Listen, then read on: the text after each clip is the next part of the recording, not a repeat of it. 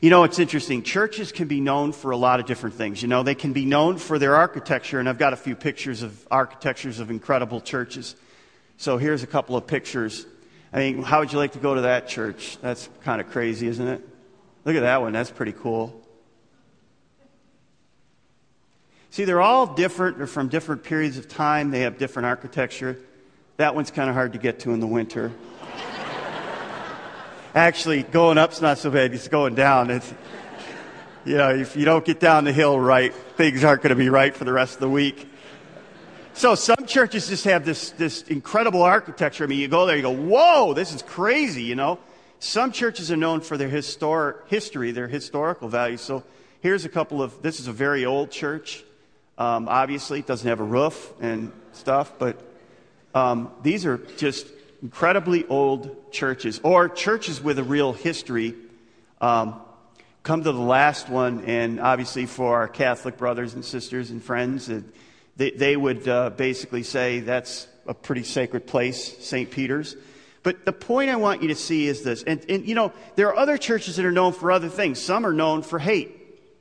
Westboro Baptist Church, they go around, they pick it, and they, they yell just. I went on their website because I said, well, maybe I should throw a couple things on their website. I couldn't put stuff on there, it was so vulgar.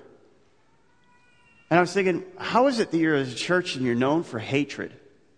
I mean, just, I don't get that. It just, it just doesn't, uh, it just, and I think there's only like 12 people in the church. They're all related to each other.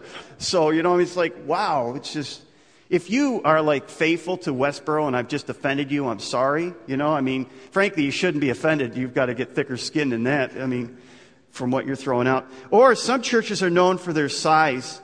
The Yoido, you do uh, Full Gospel Church in Korea, 253,000 people. Now, obviously, they don't meet in one building. They meet all over in, in cells, but they're part of the same church. You know, the largest church in America, uh, roughly, it was uh, Lakewood Church in Houston, Texas, and the figure that I had was 25,060 people. And I thought, man, they really must count because it wasn't like, well, we're around 2,500 or something. It's 25,060, you know? I'm wondering if there's 61, you know, they missed somebody, but I don't know, you know?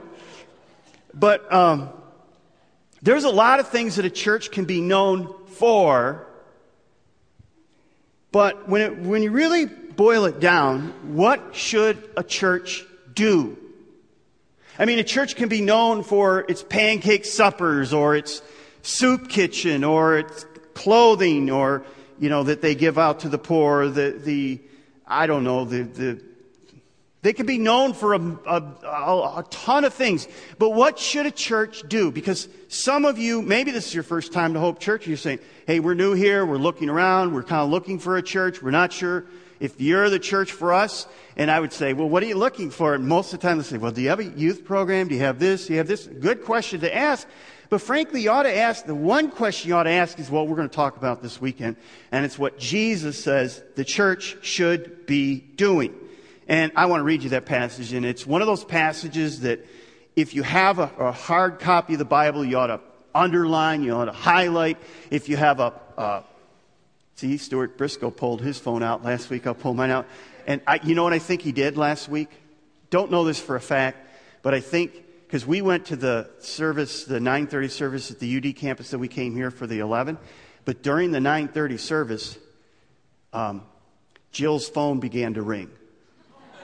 So we think he may have accidentally called her.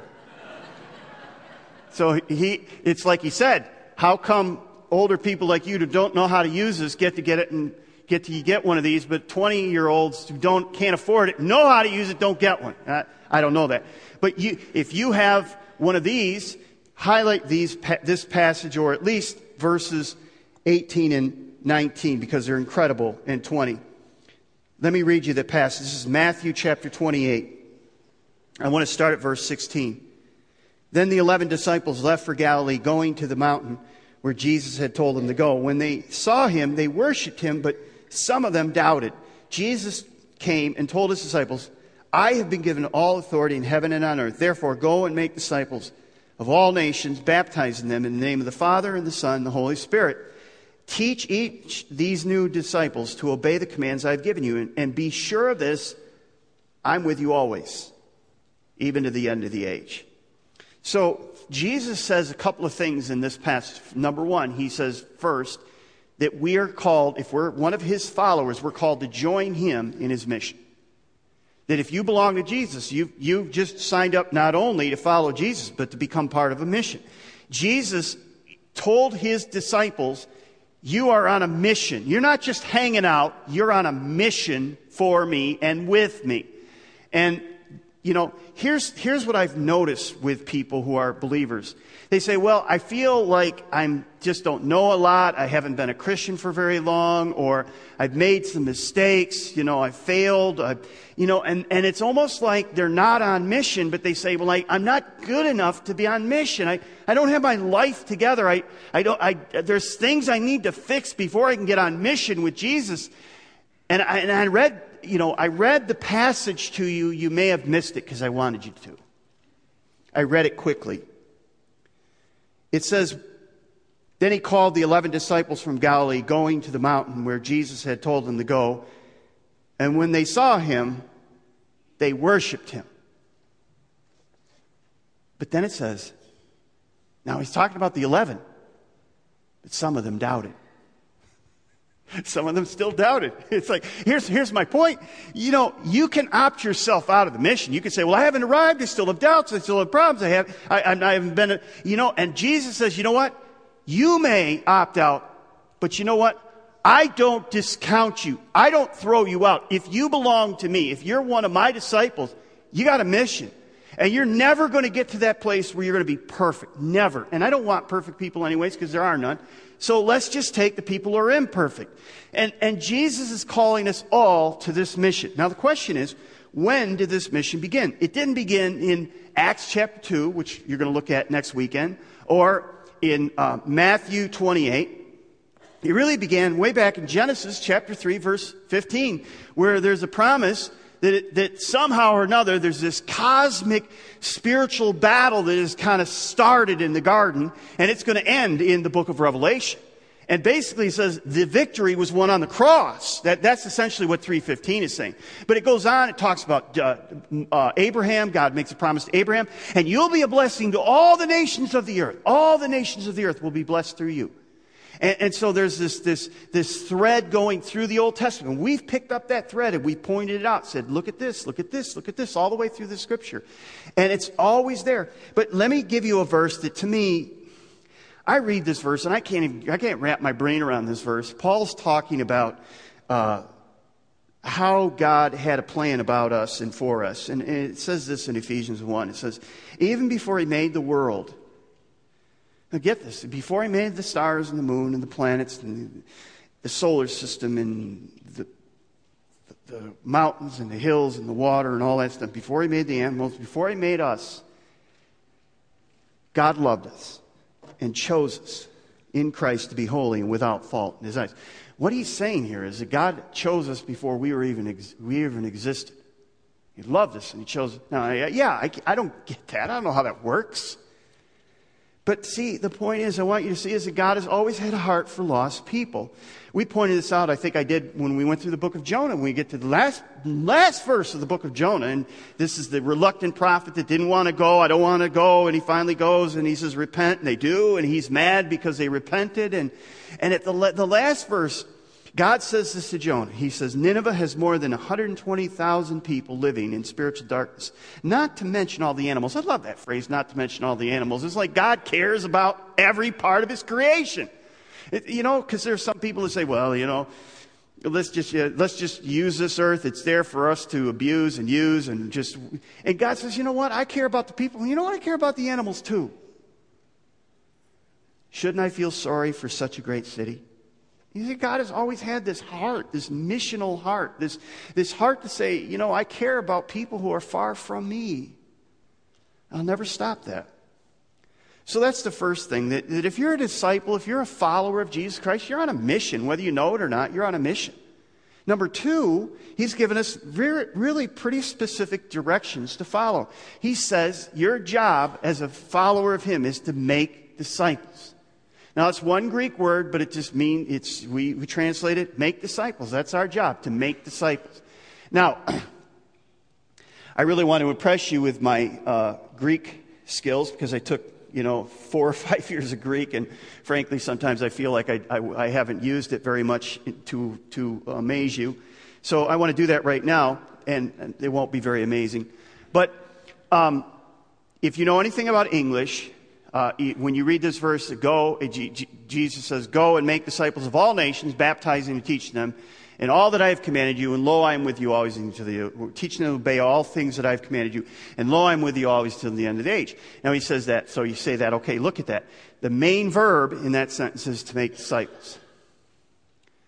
And, he, and basically, go, baptize, and teach are participles. And they basically just tell how you're going to make disciples. How are you going to make disciples? We're going to go and make disciples. How are you going to make disciples? You're going to baptize. How are you going to make disciples? You're going to teach. So the idea there is you're, going to, you're, you're to make disciples. And I just want to tell you that if you're looking for a church and you're trying to decide whether you should attend a church, local church, you ought to ask, what's their opinion about making disciples? You know, because that's what Jesus is telling us. Now, during the last 200 years or so, there's, there was an incredible, you know, 30 years ago, we used to sing songs about going, going, going, going, going, going. And everybody was going. I mean, we, we talked about Adoniram Judson, and we talked about David Livingstone and Jim Elliot, and they all wrote, you know, there was all these audible, I mean, it was written after their lives. They were basically dead. But these people, you know, we talk about going to Papua New Guinea and Peace Child, and all these books were written. And we would read these books and we'd be inspired. And a lot of young people back then, you know, in the 40s and the 50s basically said, we're going to go. We're going. We're going to Africa. We're going to South America. We're going to Papua New Guinea. We're going to go and we're going to take the Word of God to people who have never heard it before. Did you know there's 5,000 languages roughly in the world today? And probably half or so have a portion of the Word of God in their own language. The other half doesn't. But the, the point I want you to see is this. There was a time period where the, the emphasis of Matthew 28 was going, going, you have to go. And you know what? Uh, essentially, that has stopped. You know, Stuart Briscoe, we, we got to go out to uh, dinner with them, uh, he and Jill, and he was saying at that point, he says, you know, it, our world has changed. Our world has changed because it used to be that it took months, it took weeks to get to these, these end of the world locations to take the gospel. It took a long time to get there. But he said today, you could go to O'Hare Airport in Chicago and you can virtually get to any part of the world in 24 hours. Now, here's the problem we have more access to the uttermost parts of the world than we have ever had. But we don't have people who are putting their hands up and saying, I'm going to go and I'm going to take my rest of my life and I'm going to reach these people. We don't have that anymore. We don't have that kind of commitment any, anymore. We have couples that, and people and singles that want to go and do that, but we don't have it like we used to. We, you know, so, so we, you know, I mean, the bottom line, it, it, I'm not saying, eh, I'm not trying to make you feel guilty and I'm not trying, I'm just saying that our world has changed, that very few people, you know, just say, I'm going to go to this part of the world and I'm going to dedicate, because it does. It takes almost dedicating your whole life to make a difference. Because you have to learn the language, you have to learn the culture, you have to, you know, there's just so much to be done.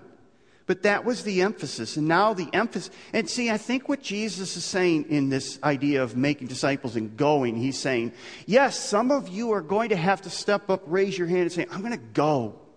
I'm going to dedicate my life to reaching these people. But the rest of us basically are called to go. We can't just sit back and wait. We have to go. We have to take the gospel and bring it to our sphere of influence, to our friends, our family, our neighbors, and to help them become disciples of Jesus Christ. So we all, in a sense, go. Some of us have to really go and dedicate ourselves. So essentially, that's what he's saying here is that you, are not going to do this by staying. You've got to go. And the gospel has to be a part of our lives, and we have to model it, and we have to do that. But the second thing he says is as you, you make disciples by going, but you make disciples as you baptize. Now, baptism in that day is different than the way we treat it today. Today it's, it's like optional. Like, well, do I want to be baptized or not? Should I or shouldn't I? I was baptized as a baby.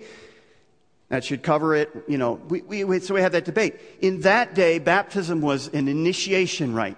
When you trusted Christ, when you became one of his disciples, the first thing you would do is you were baptized. It was an outward sign that you had become part of the local church. And so th- this was, you know, your faith and baptism were tied together. I mean, they were like almost welded together. It's not true in our American culture. I mean, you don't have to raise your hand, but as a follower of Jesus Christ, have you ever been baptized? Now, I was baptized as a baby. I don't remember anything about it. Frankly, I don't remember which of my relatives were there with me, standing up for me. But the bottom line is this I was baptized again when I was 20. I remember that day. It was my faith. It was my saying, I am a follower of Jesus. I'm one of his disciples. And I don't get it. I don't have it all figured out, but I know this. My faith is, is, is, is being publicly displayed right now. Have you ever done that? Because that's, that's what it means to baptize. It means that you're becoming part of a local assembly. That's why baptism really is, is a church related thing. It needs to, you, you, know, you shouldn't go to a beach somewhere and just find one or two people and say, hey, I'm going to be baptized. You know, this is a community event. So make sure there's Christians there and they're part of the body and you have a connection with the body because that's what it's called to be. Baptism is tied to the body of Christ. And then number three, teach. We're to make disciples because we teach. And Jesus said, it's interesting, he says, I want you to, to um, teach them to obey all that I've commanded. And you go, man, that's going to take a long time. There's a lot that he commanded and there's a lot to do. And um, you, you think about it, you say, well, um, here's some of the things that Jesus commanded. Now, of course, I didn't pick the easy ones, pick the hard ones. So let me read a few.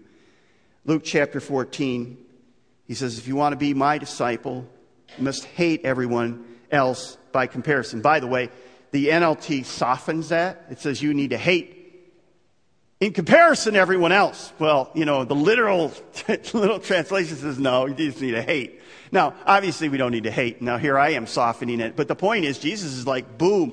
You, you cannot have other priorities. You cannot have other hobbies. I am not fitting into your life. I am your life. And unless you get that, you don't get me. He says, you have to hate everyone by comparison. Your father, mother, wife, children, brothers, sisters. Yes, even your own life. Otherwise, you cannot be my disciple. And if you don't carry your cross and follow, your own cross and follow me, you cannot be my disciple. And that's just boom. It's like, you, know, what kind of commitment are you looking for? Are you looking for like a three month or, you know, three year commitment? No, I'm looking for a life commitment and I need everything you have. Time, talent, treasure. I want it all. Wife, get rid of your wife. Get rid of your, you know, don't get rid of your wife. You understand what I'm saying. My point is, he is, this is an all out commitment. Let me give you another one. You've heard it, uh, the law that says, love your neighbor and hate your enemy, but I say, love your enemies and pray for those that persecute you. Now, that's where the rubber meet, meets the road. I mean, frankly, we can, we can uh, talk about a lot of things, but a lot of things that Jesus said are pretty, pretty, pretty day to day life. Don't hate your neighbor. Love your neighbor. Hate your enemy. Uh, don't hate your enemy. Love your enemy. Now, let's boil it down because, you know, there's, this is where you get into the golf swing thing and it's like, okay, don't do this, don't do this. And Jesus kind of boils it all down. Matthew 22, verse 35, he says this, one of them, an expert in the law, tried to trap Jesus in a question. And he said, Teacher, which is the most important commandment in the law of Moses? Jesus replied, You must love the Lord your God with all your heart, soul, and your mind. Now we, and he says, this is the first and greatest command. Now we know what this is because we just talked about that. Jesus says, if you want to be my disciple, you've got to throw everything else away and make me the center, the priority of your life. And everything else has to revolve around that. Here he's saying, love God with all your heart, soul, and love God with everything you have. Everything. And that's the greatest command. And the second one, he says, is equally important love your neighbor as yourself. And the entire law and the demands of the prophets are based upon these two commands. So you ought to have these underlined in your Bible. Both these. It just boils down. And what Jesus is saying is if you love God with all that you have and you love your neighbor as yourself, you're pretty much going to keep the law. You're pretty much going to go down the right path. Now, we call this the great commands. The two great commands love God and love your neighbor. And then what we're talking about today is the great mission.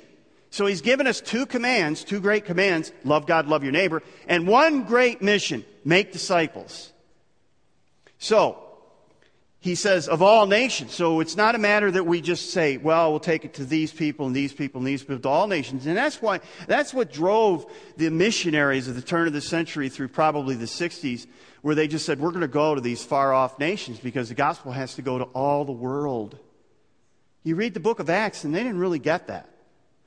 I don't, you, you, you look back, Acts 1 8 says, uh, he says, I want you to go to Jerusalem, Samaria, and, and, to Judea and to the uttermost parts of the world. But it took a while for them to figure out the gospel is to go to all people, all nations, all tongues.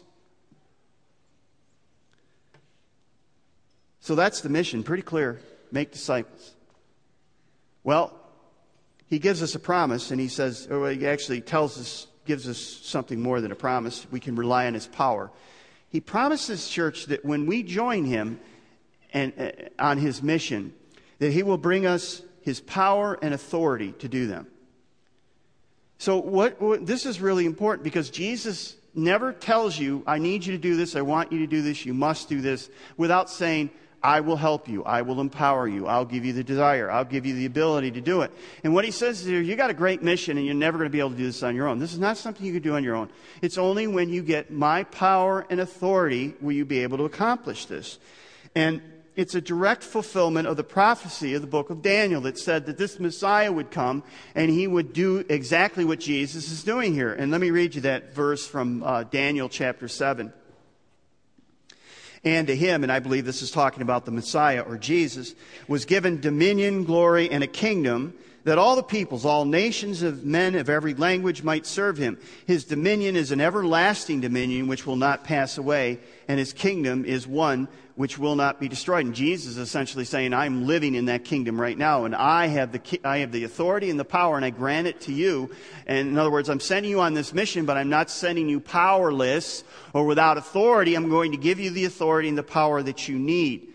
You see, Jesus isn't merely looking down from heaven. Rather, he's now in a position to exercise power in this world and in history. He is spreading his kingdom and authority in the world through the ministry of his church using us. Okay? That's what he's doing. Now, as his followers, we, we need to understand that we have the Lord's permission, power, and all of heaven's resources to bring the good news to the world. Now, without his power and authority, we would very quickly become discouraged and distraught and just feel like throwing our hands up like we're, you know, and there have been days, really, and, and I'll be honest with you. And I, I said last night, if you ever sit down with a salesman and they give you a pitch for 10 or 15 minutes and then they stop and they look at you and they say, Can I be honest with you? You probably shouldn't buy anything from them. but, but uh, you know, I'll be honest with you at this point. I wasn't up to this point. No, I have been. But the point is, there are days where I wonder if the church is getting anywhere, whether we're really making a difference for his kingdom. And you know, in, the, those days that I go to this verse where Jesus says, don't worry about the success or you, you don't worry when it looks bleak. Don't worry when you don't feel like you're making progress because I'm giving you the authority and the power. It will be accomplished. I am going to do it. And the great news is this. Well, I'll talk more about that. But the point is, you have the power and the authority. You have His power and authority. And I think sometimes the reason we have failures is because we try to go in our power and our authority. And there's a big difference. It looks very different. And I want you to know that the only way that anything that we do as a church community that will last in this greater Dubuque and surrounding area community is one that is has the authority and the power of Jesus behind it. And I want you to know that the leadership of Hope Church, the elders and the staff and the, the, the key leaders in this church, are desperate in seeking the power and authority of God so that we can accomplish His mission. Without His power and authority, we know we are dead in the water. It's a spiritual battle that we're going to, against right now.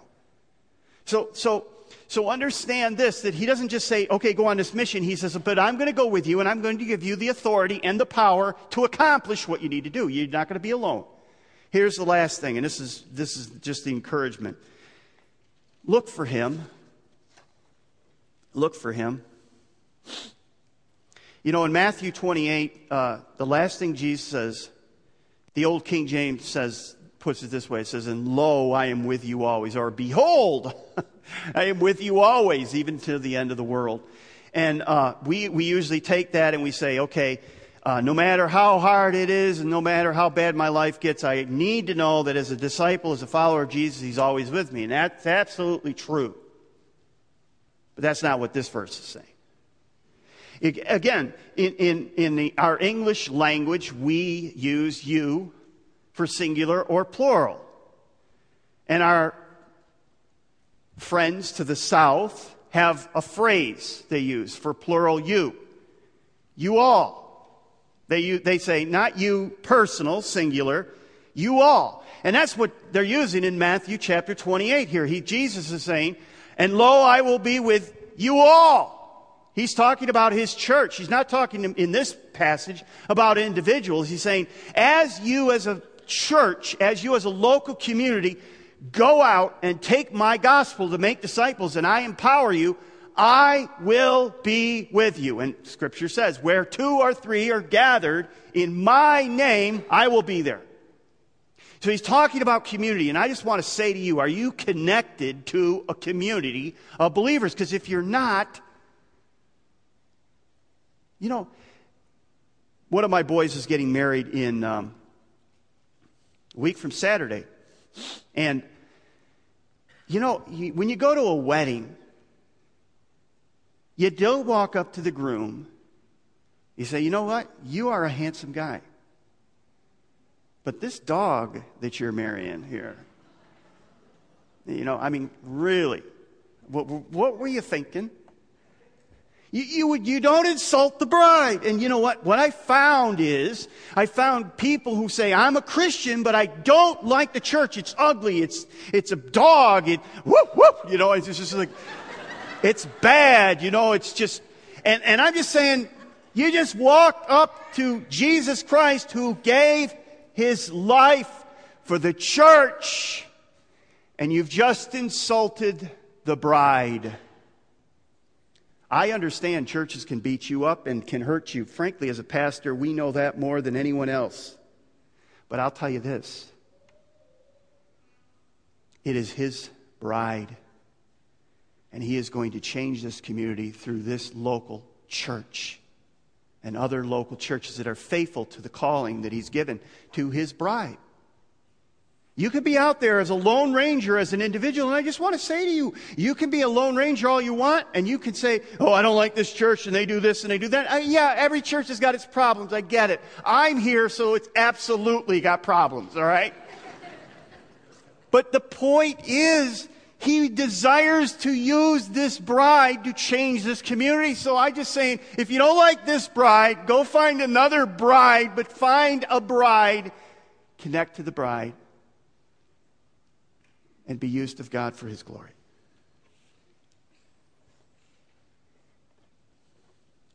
The good news is, Jesus says, when you go after the mission of making disciples, and you understand that you're called to do this because you're one of my followers, and you understand what the mission is to make disciples, and you understand that I will empower you and give you the authority and the power to do this, and you understand that no matter what happens, the gates of hell will not prevail. In fact, I think that means not defensive, but offensive, that they can't stop the gospel from knocking over the gates so that we make a difference for his kingdom.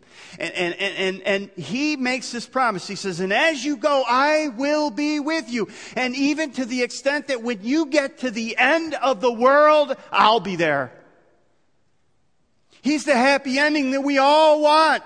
You know, I, I don't like going to movies where there's no happy ending. Have you, have you done that? When you go into a movie and everybody's bad and, and mean and, and, and poopy. Just, just, they're just not very nice. And, and you walk out and you say, nobody was good in that movie and there was no good ending and I just feel depressed. I just feel like going and kicking something. I like the movies where I walk out and there's a happy ending. And what Jesus is saying is this life is hard, there's ups and downs, you'll get discouraged. But I want to tell you something. When you get to the end of the world, I'll be there, and it's a happy ending. Spoiler alert. Revelation tells the spoiler alert there's a happy ending, and I'll be there with you at the end of the world. That's the promise for his church, for those that join him on the mission. That we have no fear, no matter how hard, how dark, how daunting, because we know that he's going to bring that happy ending. You know, so as we join him on the mission, as we move out to a violent world as agents of peace, as we move into a broken world as agents of reconciliation, as we move into a needy world as servants of the poor, he says to us, I will be with you. And when we get to the end of the world, I'll be there too. And we're going to have that happy ending that we've talked about that the book describes. So let me ask you as we close what's a church to do? Should we go build a building way up on a mountain somewhere? Should we say, well, we want to have a history here? You know, none of those things are wrong. I get my point. I'm not, except for the hate church. I think that's absolutely just so wrong. It's not even begin. I mean, when, when you say wrong idea of a church in the dictionary, their picture is there. But that being said, what is a church to do? Make disciples. And then when we get done making disciples, make some more. Help people to know who Jesus is. Invite them into a relationship with Jesus. And then help them, once they're in that relationship, to grow in their relationship with Christ so they can go out and they can make disciples. That's what we're called to do. So, my question is to you Are you one of his disciples? Have you crossed that line? Have you asked Jesus to come into your life? Have, you know, Jesus gave his life for you on the cross. He says, I love you this much that I came off, out of heaven, off of my throne, down to earth. I climbed up on a cross to take your place, to take your sin, to give my life for you because you are absolutely helpless and hopeless. You're, you, you can't save yourself. You are drowning in your own sin. And I'm the only one that can pay the price. And he paid the price. And he says, now you have a choice to say, do I want it?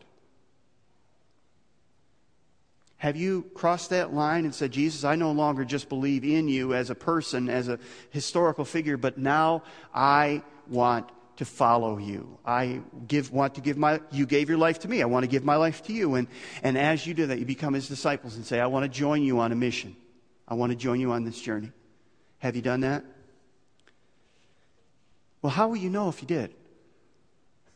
Simply this who are you following? The last week, the last month, the last year, who have you been following? What have you been following? You'll know it. You'll know it. It's very apparent who you're following. Amen? Let's stand. Father, thank you for this clear mission that you've given to us. And I pray that I haven't muddied it up but that we as a church would be focused on our mission to make disciples and to help people come into relationship with you so that their lives, their families, their worlds can be changed forever. They can experience not only your presence and power and authority, but your church and the happy ending. Father, thank you for giving us this sacred mission and I pray, Father, you would raise up young people and middle aged people and older people that say, Sign me up. Get me in the game. What do you want me to do? Father, thank you that you give us the power and authority that we need, the ability, the desire, and most of all, Thank you that when we get to the end of the world, you will be there. Praise you and thank you in Jesus' name. Amen.